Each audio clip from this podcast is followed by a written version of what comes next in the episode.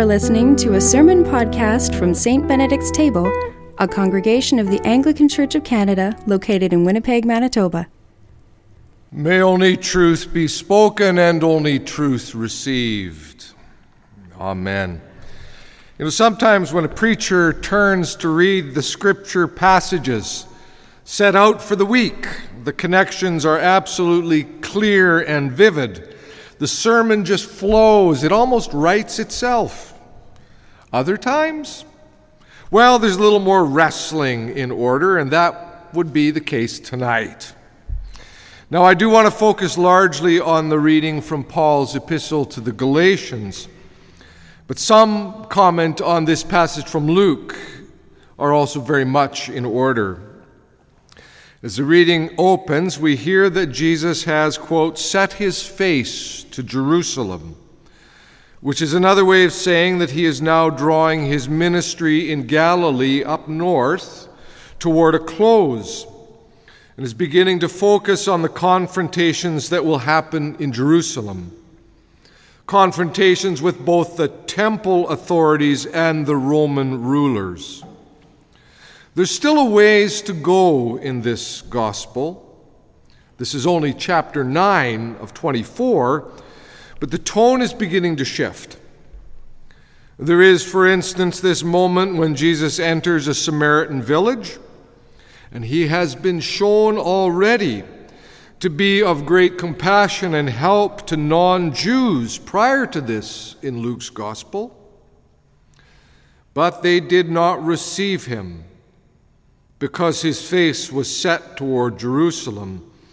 It seems as if they can recognize Jesus' determination here, and so don't really want or need him in their town. But I just caution against thinking the way the disciples do, which is essentially to take a posture of condemnation toward these Samaritans. Instead, recall that it is in the very next chapter that Jesus will tell his great story of the Good Samaritan. And then there are these verses about these three people who seem quite eager to join his movement, but who are met with some really tough responses. Let the dead bury their own dead, Jesus says to this man who, who just wants time to complete the burial rites for his father, something crucially important in Judaism. And then to another, no one puts a hand to the plow and looks back as fit for the kingdom of God. That guy just wanted to go home and say goodbye to his family. I think the important thing to realize here is that there's a deep intensity to this moment in Jesus' life that he needs any potential follower to grapple with that right then and there. Not that the same tone isn't also present for us at various stages along our way. As N.T. Wright puts it, where is Jesus asking us to travel? And are we ready to follow him wherever he goes? Sometimes that following can be, to use the words from Eugene Peterson, a long obedience in the same direction. Sometimes it can also be pointed right here and now, a challenge to respond. It was the right here now that Jesus needed to emphasize to those potential followers at that moment in his journey. Now to the passage from Paul's letter to the Galatians. I think it's important to note that Paul is trying to get this particular Christian community on track for the longer haul of being God's people in the world. In that sense, Paul is not saying, let the dead bury their own dead, or put your hand to the plow and don't look back because there's a very real sense in which Paul wants his readers to stop, reflect, reconsider some of the patterns they've set in their lives. He's really calling for reflection here. Slow down, think again. For freedom, Christ has set us free, is how we began. And then very quickly we came to, You were called to freedom, brothers and sisters. So listen to that again. For you were called to freedom, brothers and sisters, only do not use your freedom as an opportunity for self indulgence, but through love become slaves to one another. For the whole law is summed up in a single commandment you shall love your neighbor as yourself. If, however, he says, if, however, you bite and devour one another, take care that you are not consumed by one another. That line about biting and devouring and being potentially consumed by one another is telling. Because what it strongly suggests is that this is what is actually happening in Galatia. In his commentary on this epistle, Charles Cousar says this twofold emphasis on being called to freedom clearly makes Christian freedom the basis for ethics. Paul's great concern is to proclaim that in Christ this community in Galatia is now free. But that freedom most definitely arcs in a very particular direction. It's at this moment that Paul begins to write about the contrast between a life moored in what he calls the flesh and a life lived in the Spirit. Now, for readers not accustomed to the nuances of the original Greek in which this epistle is written, that can easily sound as if Paul is saying that the, the flesh, the earthly, the physical, the embodied is somehow bad, while the spirit and the spiritual is what will transcend all of that nasty bodily stuff.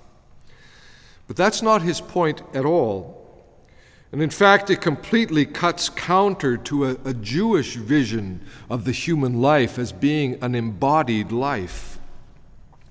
In Judaism, and remember, Paul, the great apostle to the Gentiles, remains someone whose starting point for his whole way of seeing his world is still very much Jewish. In Judaism, the created world is good. And for all that we humans can make a mess of our lives, and we can, it is not because we are embodied creatures who are part of a good creation. No, the problem is the way that we so easily get distorted in the created world, and so can distort and hurt and corrupt one another. Part of the key is the word Paul uses that's then translated into English as flesh. His word is sarx, Greek word. And different versions of the English Bible translate sarx differently. In the New English Bible, in this very chapter, it is lower nature. In the New International, it is sinful nature.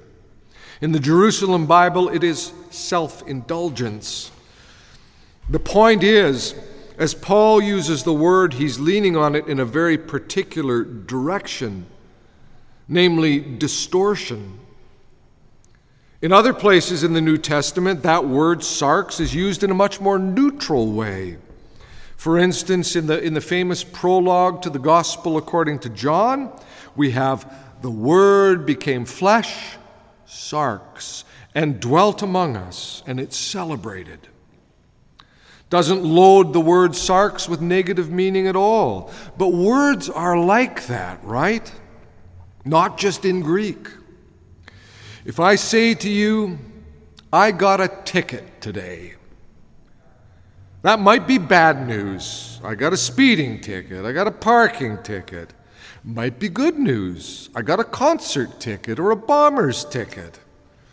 It's the context in which the word ticket is used that makes all the difference.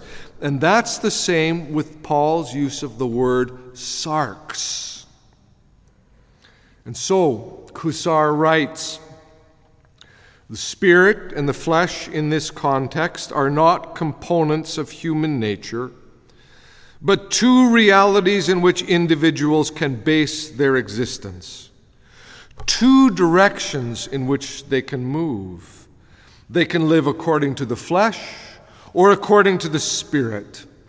To focus on the one is death, to focus on the other is life and peace. Paul is not saying that material things, our bodies, are inherently evil, nor is he implying that human feelings, physical desires, or sensual pleasures are themselves to be avoided or suppressed. What makes the flesh, sarx, so destructive is that it can become the norm by which people's lives are lived. And that's what Paul is confronting in Galatia at this moment. Earlier in the same epistle, he's challenged the Jewish Christians in the Galatian community who are essentially insisting that the Gentile Christians must become Jewish, observant Jews, in order to be Christian, in order to follow Jesus. And he says, No, none of that. Now, late in the epistles, he's turned to those Gentile believers, and he's saying essentially that some of the habits and patterns and assumptions of their pagan past need to be set aside for something altogether more life giving.